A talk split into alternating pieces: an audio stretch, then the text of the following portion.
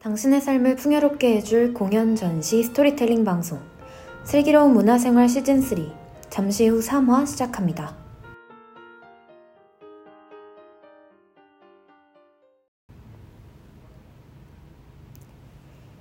방송을 시작하기에 앞서 방송 청취 방법부터 안내드리겠습니다. PC나 스마트폰에서 연세 인터넷 라디오 방송국 홈페이지 yirb.연세.ac.kr에 접속하셔서 지금 바로 듣기를 클릭하시면 슬기로운 문화생활 시즌3의 생방송을 청취하실 수 있습니다. 또한 사운드 클라우드, 스푼 라디오 앱의 yirb를 검색하시면 본 방송을 포함하여 슬기로운 문화생활을 비롯한 엽의 다양한 방송들을 다시 들으실 수 있습니다. 언제나 안전하고 즐거운 방송을 위해 늘 노력하는 엽이 되겠습니다. 저작권 문제로 다시 듣기에서 제공하지 못하는 음악은 사운드 클라우드에 선곡표를 올려놓도록 하겠습니다.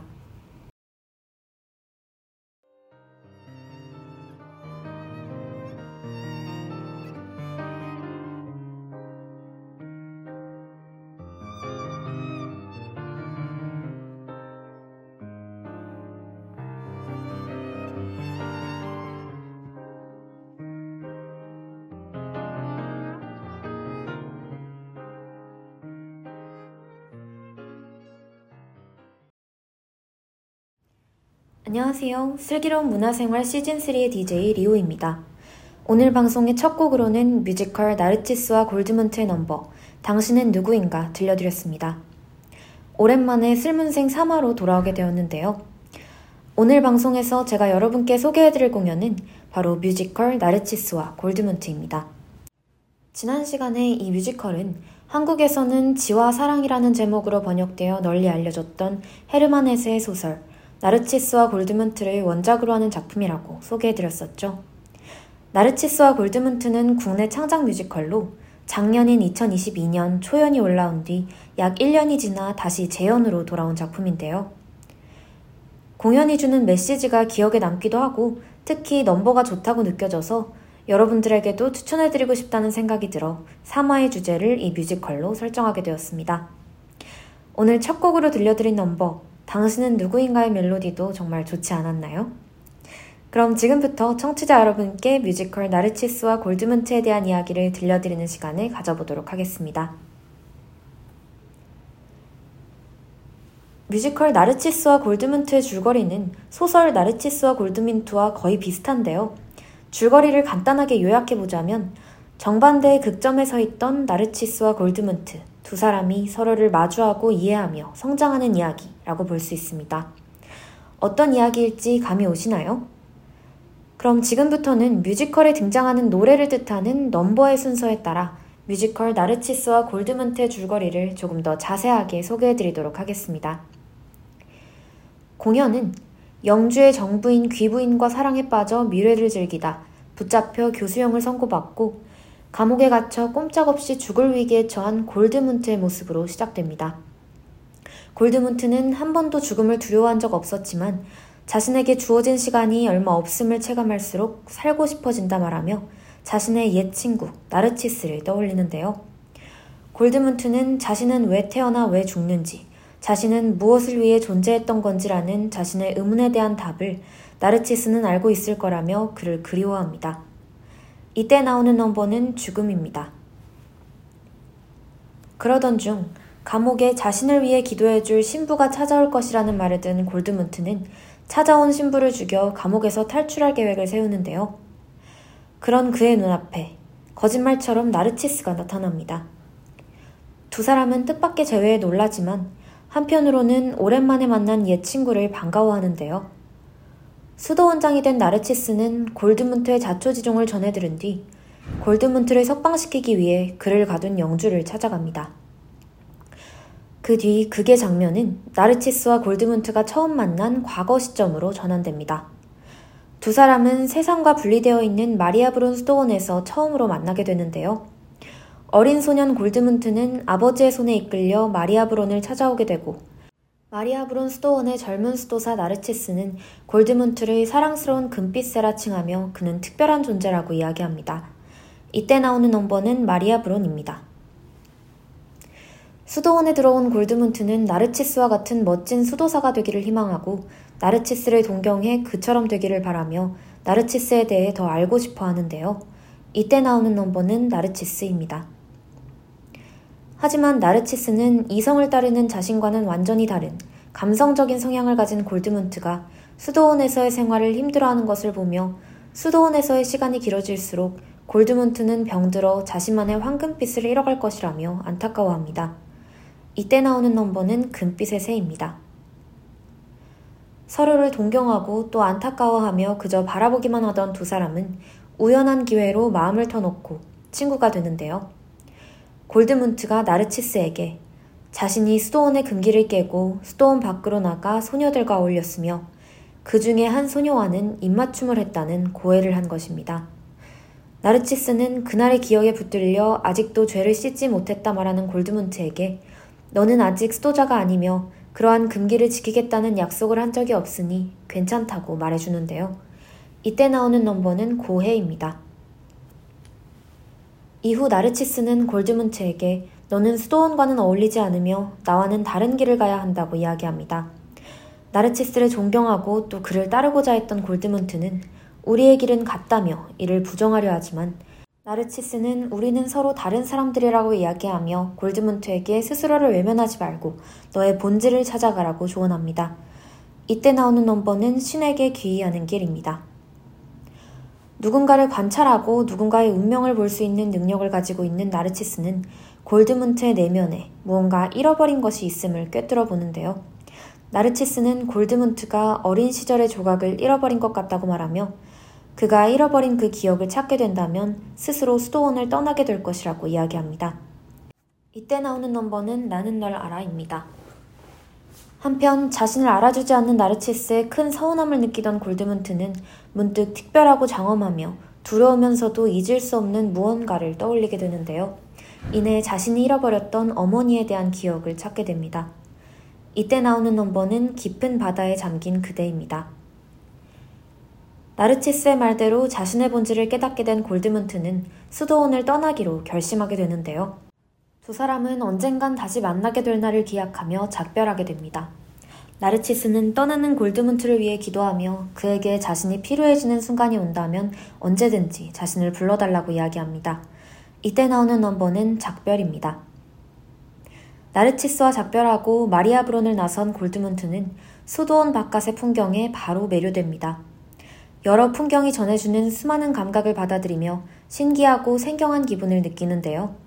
이때 부르는 넘버는 감각입니다. 이후 공연의 시점은 다시 골드문트가 영주의 감옥에 갇힌 미래로 전환됩니다.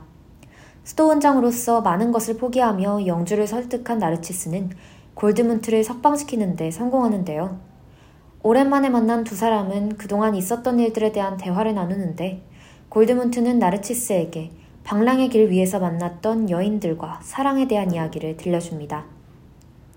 나르치스는 수도원 안에서는 알지 못했던 사랑의 아름다움에 대해 들으며 낯설어 하는데요. 이때 나오는 넘버는 당신은 누구인가? 입니다. 골드문트는 방랑의 길에서 쌓은 자신의 경험을 바탕으로 조각가 니클라우스의 밑으로 들어가 조각상을 만드는 일을 하기도 했다고도 말해주는데요. 나르치스를 떠올리며 조각했던 최초의 작업, 사도 요한 조각상에 대한 이야기를 해주기도 합니다. 그리고 그 조각상이 궁금하다는 나르치스에게 직접 사도 요한 조각상을 조각하는 모습을 보여주는데요.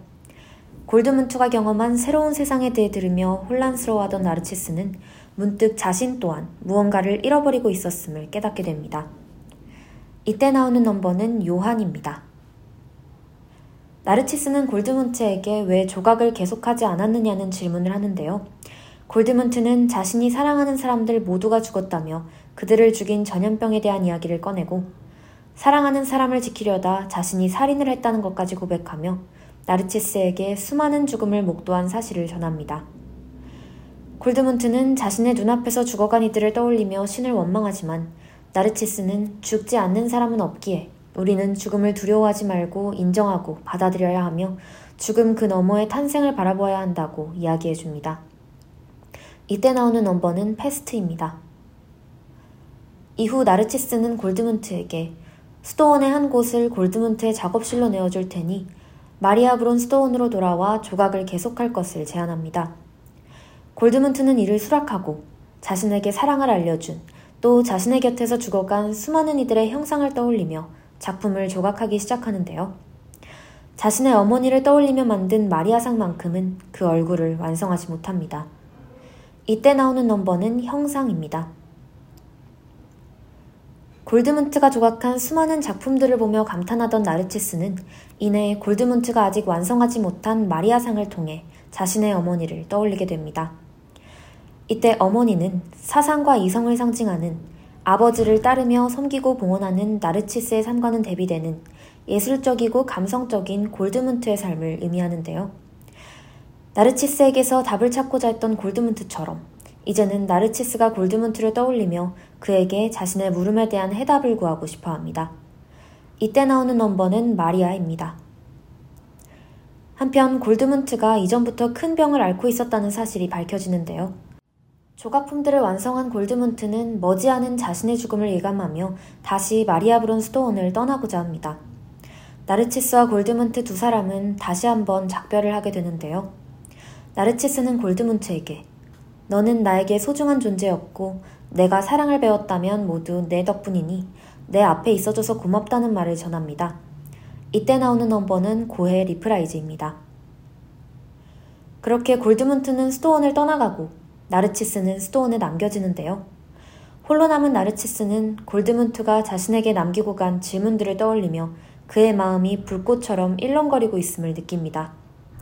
공연은 이렇게 떠난 골드문트를 그리워하며 생각에 잠긴 나르치스의 모습을 마지막으로 막을 내리는데요. 이때 나오는 넘버는 눈이 내린다입니다. 네, 이렇게 지금까지 넘버에 맞춰서 뮤지컬 나르치스와 골드문트의 자세한 줄거리를 소개해드렸는데요. 제가 기억에 따라 정리해본 줄거리라서 조금씩 빠진 내용들도 있습니다. 보다 자세한 극의 흐름과 내용이 궁금하신 분들은 극장에 가서 뮤지컬 나르치스와 골드문트를 한번 관람해 보시기 바랍니다. 네, 캐스팅 정보도 빠질 수 없죠. 뮤지컬 나르치스와 골드문트는 제목 그대로 나르치스와 골드문트 이렇게 두 명의 인물만 등장하는 2인극으로 두 배역에는 각각 4명의 배우들이 quad 캐스팅 되었습니다. 캐스팅된 배우들에 대해 간단히 소개해보면 먼저 신을 향한 경건한 믿음을 통해 내면의 정신과 이성을 따르고자 하는 수도원장 나르치스 역에는 뮤지컬 빈센트 반 고흐, 세종 1446, 미드나잇 액터 뮤지션, 연극 보도지침 등의 다양한 작품에 출연했으며 뮤지컬 나르치스와 골드문트의 초연에도 참여했던 박유덕 배우와 뮤지컬 빈센트 반 고흐, 홀연했던 사나이, 렌트 등의 다양한 작품에 출연했으며 뮤지컬 나르치스와 골드문트의 초연에도 마찬가지로 참여했던 유승현 배우, 그리고 뮤지컬 여신님이 보고 계셔, 팬레터, 광주, 연극 모범생들, 오펀스 등의 다양한 작품에 출연했던 원우준 배우와 뮤지컬 마리 퀴리, 팬레터, 이프덴 등의 다양한 작품에 출연했으며 앞에 두 배우와 마찬가지로 뮤지컬 나르치스와 골드문트의 초연에도 참여했던 임별 배우가 캐스팅되었습니다. 다음으로 감정과 도취를 통해 순간을 살아가는 방랑자이자 자유로운 예술가인 골드문트 역에는 뮤지컬 더 픽션, 베어 더 뮤지컬, 연극 나쁜 자석, 히스토리 보이즈 등의 다양한 작품에 출연했으며 뮤지컬 나르치스와 골드문트의 초연에도 참여했던 강찬 배우와 뮤지컬 호프, 읽히지 않은 책과 읽히지 않은 인생, 안나 차이코프스키, 또우에용, 연극 히스토리 보이즈, 뷰티풀 선데이 등의 다양한 작품에 출연했으며 뮤지컬 나르치스와 골드문트의 초연에도 참여했던 김지원 배우, 그리고 뮤지컬 넥스트 투 노멀, 메디슨 카운티의 다리, 영웅, 연극 엘리펀트 송, 빈센트 리버 등의 다양한 작품에 출연했던 김현진 배우와 뮤지컬 여신님이 보고 계셔, 명동 로망스, 아가사, 드라마 스타트업, 해피니스 등의 다양한 작품에 출연해 왔으며 강찬, 김지원 배우와 마찬가지로 뮤지컬 나르치스와 골드문트의 초연에도 참여했던 안지환 배우가 캐스팅되었습니다. 그런데 이 중에서 김지원 배우는 아쉽지만 6월 4일 공연을 마지막으로 뮤지컬 나르치스와 골드문트 공연을 끝마쳤다고 합니다. 소개해드린 출연 배우들의 이전 작품들 중에서 인상적이었던 작품이 있거나 출연진 중에 관심이 가는 배우가 있으시다면 뮤지컬 나르치스와 골드문트 예매 시에 캐스팅 일정을 잘 참고해 주시면 될 것 같습니다. 지금까지 뮤지컬 나르치스와 골드문트의 줄거리와 출연진에 대해 알아봤는데요. 다음 파트로 넘어가기 전에 노래 듣고 오겠습니다. 뮤지컬 나르치스와 골드문트의 넘버 마리아 브론입니다.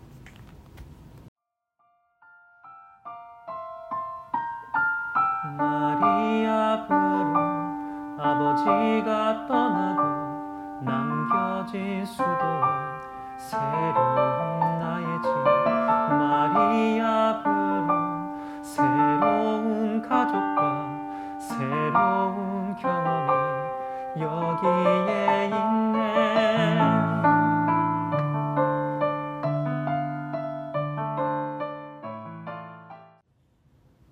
지금부터는 나르치스와 골드문트의 작가인 헤르만 헤세에 대해 이야기해 보려고 합니다.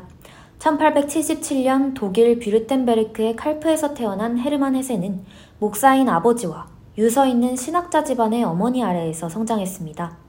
우수한 신학자로서 인도에서 다년간 포교에 종사한 헤르만 군데르트를 외조부로 두는 등 신학자 가문의 영향을 많이 받았던 헤세는 1890년에는 라틴어 학교에 입학했으며 이듬해에는 어려운 시험을 통과해 마을브론의 신학교에 들어가기까지 했는데요.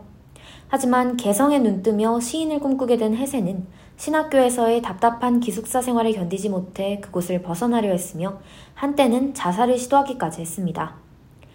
그는 조금 회복된 후에 결국 학교로 다시 돌아갔으나 1년도 안 되어 퇴학하고 말았고 서점의 수습 점원이 되었습니다.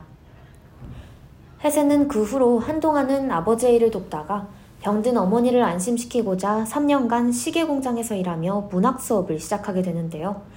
1895년에는 튀빙겐의 서점에서 다시 수습 점원이 되었고 1899년에는 낭만주의 문학에 심취해 자신의 첫 시집인 낭만적인 노래와 산문집 자정 이후의 한 시간을 발표하며 말테의 수기를 쓴 작가로 잘 알려져 있는 릴케에게 인정을 받습니다. 헤세는 이후 시인으로서 유명세를 타기 시작하는데요.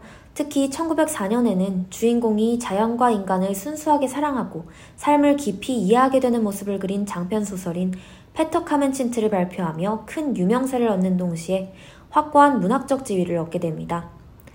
헤세는 같은 해인 1904년 9세 연상의 피아니스트인 마리아 베르누이와 결혼한 뒤 스위스의 보덴 호반의 마을 가이엔호펜으로 이주하면서 시를 짓는 일에 전념하기 시작합니다.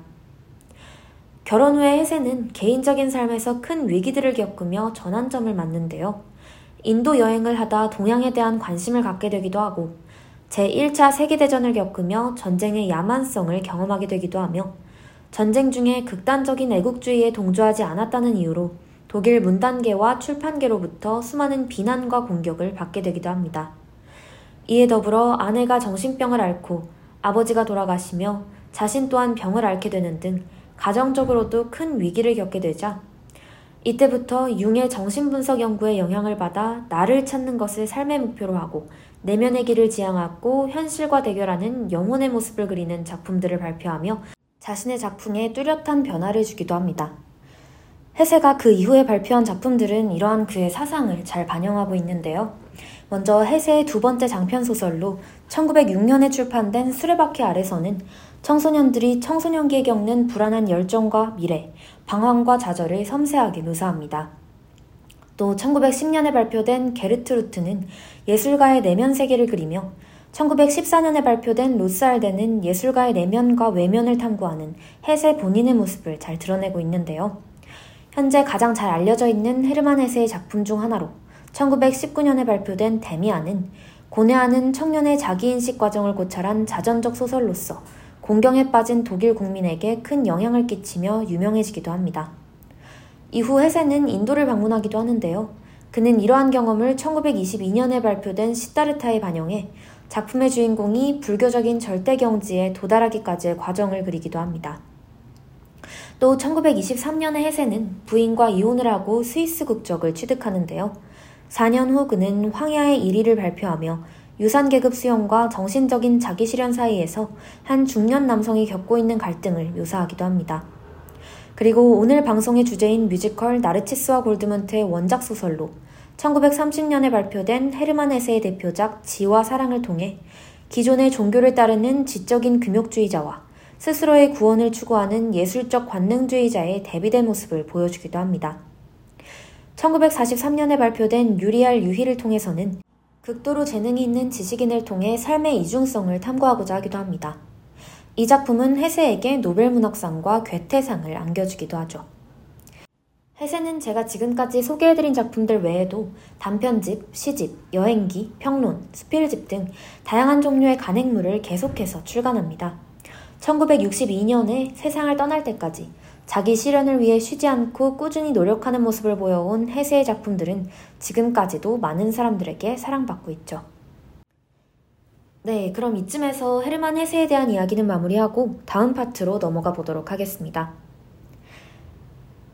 지금부터는 뮤지컬 나르치스와 골드문트 속에 숨어 있는 감성과 이성에 대해 이야기해 보겠습니다. 나르치스와 골드문트라는 인물이 내면의 갈등을 통해 자아를 찾는 여정을 그린 원작 소설 나르치스와 골드문트에는 우정의 역사라는 부제가 붙어 있었다고 하는데요. 이 부제처럼 작가 헤르만 헤세는 자신의 영혼의 자서전인 소설 나르치스와 골드문트에 자신의 유년 시절 경험을 반영하여 이성과 감성에 대한 이야기를 꺼내고자 했습니다. 뮤지컬 나르치스와 골드문트 또한 두 명의 등장인물을 통해 감성과 이성의 대표적인 모습을 보여주는데요. 두 주인공의 이름이 담긴 제목에서도 알 수 있듯이 나르치스는 내면의 정신과 종교성을, 골드문트는 외형적인 예술가적 기질을 대표합니다. 상반된 성격의 두 주인공들은 각자 자신의 고유한 방식을 통해 완전성을 추구하는 모습을 보이는데요. 경건한 나르치스는 정신적이고 종교적인 방식을 통해 완전한 삶과 인식에 도달하고자 한다면 방랑자이자 자유로운 예술가인 골드문트는 예술을 통해 이에 다다르고자 합니다.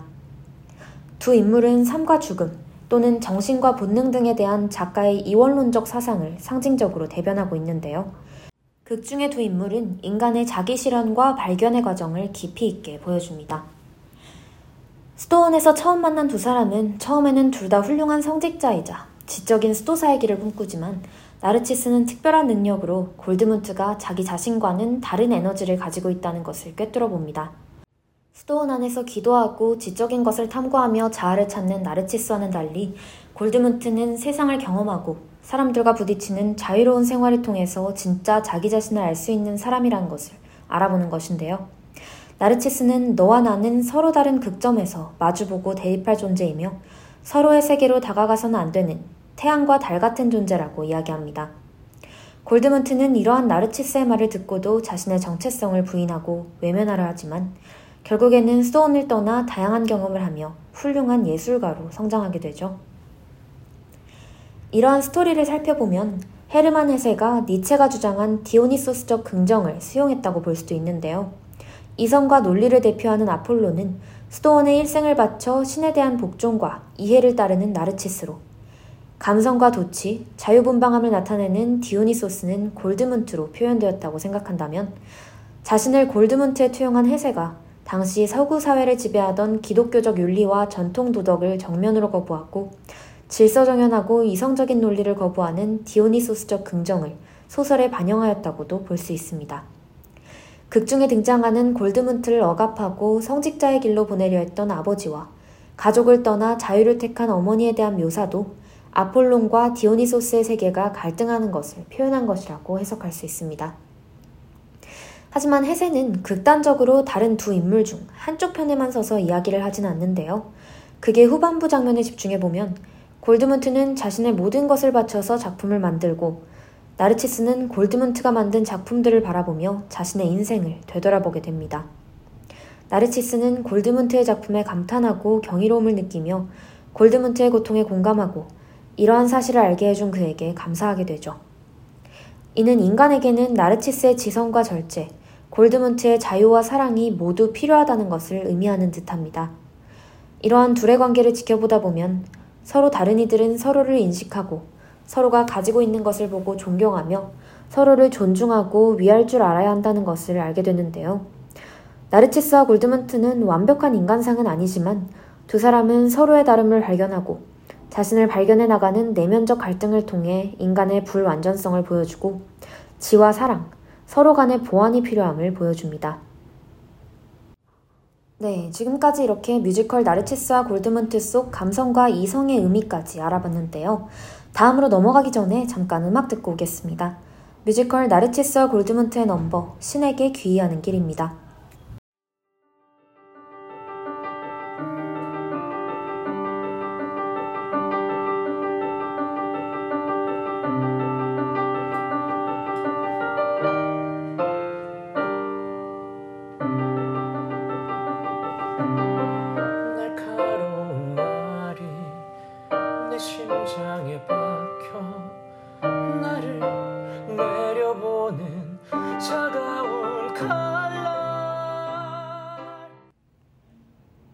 다음으로는 저의 뮤지컬 나르치스와 골드문트 관람 후기에 대해 이야기해 보겠습니다. 저는 4월 15일 개막 이후 얼마 지나지 않은 5월 3일에 공연을 관람했는데요. 앞서 이야기해드렸던 것처럼 극 속의 은유 표현이 워낙 많기도 하고 또 생각할 거리가 있는 대사들이 많아서 공연이 담고 있는 의미를 놓치지 않으려고 평소보다 더 열심히 보고 더 열심히 듣게 되었던 공연이었습니다. 저는 집중해서 보다 보니까 100분이라는 러닝타임이 30분처럼 짧게 느껴졌던 것 같아요. 나르치스에게서 배움을 얻었던 골드문트가 스톤을 떠났다가 다시 돌아온 후보터는 이전과는 반대로 오히려 나르치스에게 세상과 사랑 그리고 죽음을 알려주는 배움을 주는 사람이 된다는 스토리가 특히 인상적이었는데요. 보통은 이성이 감성보다 더 좋은 것이고 더 어른스러운 것처럼 여겨지지만 감성도 이성이 알지 못하는 삶의 중요한 부분을 깨닫게 해주는 중요한 역할을 한다는 것을 보여주는 것 같아서 이러한 전개가 특히 기억에 남았던 것 같습니다. 넘버에 대해서도 이야기해보자면 넘버들이 전체적으로 좋은 멜로디로 이루어져 있어서 인상적인 넘버도 많이 있었는데요. 그 중에 한 넘버만 골라보자면 저는 오늘 방송에서 제가 첫 곡으로 들려드렸던 당신은 누구인가 넘버를 꼽아보고 싶습니다. 이 넘버가 나오는 장면에서 등장하는 꽃가면과 배우들의 안무도 굉장히 인상적이었던 기억이 있습니다. 극장의 좌석에 대한 이야기도 빠질 수 없겠죠? 제 자리는 1층 E열의 왼쪽 사이드 자리였는데요. 자리에 앉자마자 들었던 생각은 예상했던 것보다 무대가 너무 가깝다는 것이었습니다. 더 앞쪽 자리로 가고 싶다는 생각이 아예 들지 않을 정도였는데요. 객석의 단차가 D, E열부터 갑자기 확 커지는 느낌이라서 가려지는 것 없이 무대 전체가 되게 잘 보였습니다. 같은 열의 중앙 자리가 사이드에 위치한 자리보다 더 좋긴 하겠지만 저처럼 D열이나 E열에 사이드 자리를 예매하셔도 쾌적하게 공연을 관람하실 수 있을 것 같습니다. 마지막으로는 이 뮤지컬을 추천해드리고 싶은 분들에 대해 이야기해 보겠습니다. 먼저 이 작품이 원작 소설에서 크게 벗어나진 않는 편이라서 헤르만 헤세의 작품 혹은 소설 나르치스와 골드문트를 좋아하시는 분들에게 추천해드리고 싶은데요. 소설 속에서만 보던 인물들의 생동감 있는 모습을 볼 수 있는 좀 특별한 경험이 될 것 같아요. 또 생각할 거리가 많은 공연을 찾으시는 분들에게도 추천해드리고 싶은데요. 감성과 이성 사이에서 고민하시거나 삶과 죽음, 사랑과 같은 철학적인 주제를 다루는 작품을 더 좋아하시는 분들이시라면 이 공연을 흥미롭게 보실 수 있을 것 같습니다. 아, 그런데 뮤지컬 나르치스와 골드문트는 스토리 자체가 전체적으로 잔잔한 느낌이기도 하고 넘버 중에도 부드러운 느낌의 음악이 좀 많은 편이라서 이 작품의 분위기가 취향에 맞지 않는 분들에게는 조금 지루한 공연이 될 수도 있을 것 같아요. 청취자분들은 이러한 점에 유의해서 뮤지컬 나르치스와 골드문트의 관람 여부를 선택하시길 추천드립니다. 다음으로 이야기해볼 내용은 뮤지컬 나르치스와 골드문트의 공연 정보입니다. 뮤지컬 나르치스와 골드문트는 동숭동에 위치한 대학로 TOM 1관에서 진행되고 있습니다. 공연 기간은 2023년 4월 15일부터 7월 2일까지이며 공연 시간은 100분으로 인터미션은 따로 있지 않습니다. 티켓 가격은 R석 66,000원, S석은 44,000원, 그리고 R석과 S석의 사이에 위치한 마리아 브론석은 55,000원이며 예매 티켓 수령 및 현장 구매는 공연 시작 1시간 전부터 가능합니다. 티켓 수령 시에는 예매 내역서 또는 예매자 본인의 신분증 확인이 필요합니다. 또 이 공연은 관람 연령 제한이 있어 만 12세 이상만 관람이 가능한데요. 만 12세 미만 아동은 티켓 소지 여부, 혹은 보호자의 동반 여부와는 관계없이 공연장 입장이 불가능하며 이로 인한 현장 취소 변경 및 환불은 불가능하다고 하니 이 점도 참고해 주시기 바랍니다. 공연은 화요일, 목요일, 금요일에는 오후 8시에, 수요일에는 오후 4시와 8시에, 토요일에는 오후 3시와 7시에, 그리고 일요일에는 오후 2시와 6시에 진행되고요. 월요일에는 공연이 없습니다. 단 6월 30일 금요일만 오후 4시와 8시에 공연이 진행될 예정이라고 합니다. 공연 중 퇴장 시에는 재입장이 어려우며 커튼콜을 포함하여 사전에 협의되지 않은 모든 사진 및 영상 촬영, 녹음은 금지되어 있다고 하니 이 점도 참고해 주시기 바랍니다. 주차에 대해서도 잠깐 이야기해보면 극장 내에 별도의 주차 시설이 마련되어 있지 않고 주차 및 교통난으로 인해 당일 관람이 불가능해지면 예매 취소 및 환불, 변경이 불가능하다고 하니 혼잡한 공연장 주변의 교통을 피해서 대중교통을 이용하실 것을 권장드립니다. 다음으로는 뮤지컬 나르치스와 골드문트의 할인 정보에 대해 안내해드리겠습니다. 먼저 재관람 할인이 있는데요. 2022년을 포함하여 뮤지컬 나르치스와 골드문트의 지난 공연에 대한 실물 유료 티켓을 소지하신 분들은 유료 티켓 한 장당 한 매씩 30%의 재관람 할인을 적용받으실 수 있다고 합니다. 조기 예매 할인과 마티네 할인도 있는데요. 먼저 6월 20일부터 7월 2일 사이의 공연 회차를 6월 8일 이내에 예매하시면 1인당 4매의 티켓을 30% 저렴하게 예매하실 수 있고요. 평일 4시에 진행되는 마티네 공연을 예매하시면 1인당 2매의 티켓을 40% 할인된 가격에 예매하실 수 있습니다. 학생 할인도 있는데요. 2005년부터 2011년 사이에 출생한 중고등학생분들은 티켓 수령 시 학생증, 청소년증 또는 재학증명서 등의 증빙자료 확인을 거치면 1인당 한 매의 티켓을 40% 할인된 가격에 저렴하게 예매하실 수 있습니다. 또 팔로우 할인이라는 특별한 할인도 있는데요. 인스타그램 혹은 트위터에 있는 뮤지컬 나르치스와 골드문트의 공식 계정을 팔로우하시면 공식 계정 팔로잉 화면 확인을 거쳐 1인당 20%의 할인을 적용받으실 수 있다고 합니다. 나는 여러 할인 중에서 적용되는 할인이 하나도 없다. 할인을 적용받는데 어려움이 있다 하시는 분들은 클릭 몇 번으로 간단하게 할인을 받을 수 있는 팔로우 할인을 이용해 주시면 더 좋을 것 같습니다. 그리고 장애인이나 국가유공자분들의 경우 티켓 수령 시에 실물 복지카드 또는 유공자증 등의 증빙 자료를 지참하시면 1인 한 매에 한해 50%의 복지 할인을 적용받으실 수 있다고 합니다. 재관람 할인, 학생 할인, 복지 할인 등은 할인에 필요한 실물 증빙 자료를 미지참할 시 정가에 대한 차액을 지불해야 한다고 하니 이러한 할인들을 적용해 티켓을 예매하신 분들은 관람 전에 미리 실물 티켓이나 증빙 자료들을 챙겨두실 것을 권장드립니다. 마지막으로 단체 10인 이상이 동일 회차를 예매하실 때에는 트위터 및 인스타그램에 있는 뮤지컬 나르치스와 골드문트 공식 계정을 통한 별도 문의를 통해 단체 할인을 적용받으실 수 있습니다.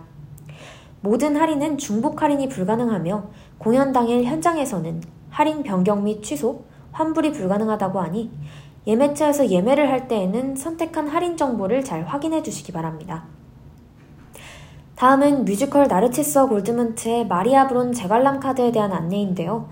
뮤지컬 나르치스와 골드문트에는 유료 관람자에 한하여 발급되며 첫 관람부터 발급이 가능한 재관람 카드가 있어 관람객들은 관람 횟수에 따라 해당하는 특별한 혜택을 받을 수 있는데요.